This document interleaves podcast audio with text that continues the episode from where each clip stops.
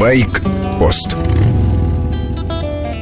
Сколько едет, сколько стоит? Эти вопросы постоянно задают на парковках, и я их не люблю.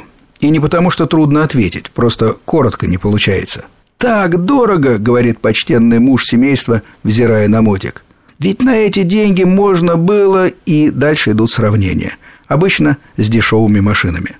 Да, можно было. А еще можно купить вагон лука и сотни мешков картошки. А мы покупаем мотоциклы. И совсем не у всех мотоциклистов денег куры не клюют. Вопрос в приоритетах. Желательно, чтобы шкала ценностей была поддержана и женой. Тогда мотоциклиста можно назвать счастливым. Ну, как меня, например. Второй вопрос. А сколько едет? Ё, зачем вам столько? А вы, как говорится, сами попробуйте со стерхами-то полетать. Это когда с поворотом ручки газа происходит выстрел. Все, что чуть сбоку, смазывается в разноцветную полосу, а дорога хорошо видна только далеко впереди. Вот для этого мы копим деньги и платим.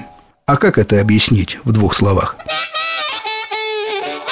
Езда на мотоцикле дисциплинирует и заставляет думать о сцеплении, кривизне поворота, температуре асфальта, освещенности и других величинах физики. Но самое главное – о своих собственных возможностях. Единой шкалы здесь нет. Важно понимать свои пределы. Как медленно можете ехать и не задевать зеркала машин, или как быстро ускориться, чтобы ввинтиться в поток и не подрезать других, как часто стоит перестраиваться, сколько оставить места на торможение – на автострадах другие задачи – обгоны, боковой ветер, усталость. Пределы своих возможностей может определить только сам водитель. Голова мотоциклиста – его главный бортовой компьютер. Количество ошибок, как у сапера. Там, где у автомобиля мятое крыло или разбитая фара, у мотоциклиста тяжелая травма. Поэтому мотоциклист со стажем – это всегда философ.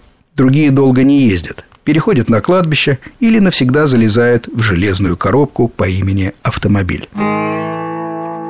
В 1931 году фирма «Ариэль» выпустила один из самых харизматичных британских мотоциклов. Он назывался «Square Four» или «Квадратная четверка». Двигатель имел уникальную компоновку – 4 цилиндра по углам квадрата. Рабочий объем – 1 литр, мощность – 38 лошадиных сил – Мотоцикл развивал 160 км в час и прекрасно управлялся. Задние цилиндры были склонны к перегреву, они хуже охлаждались воздухом.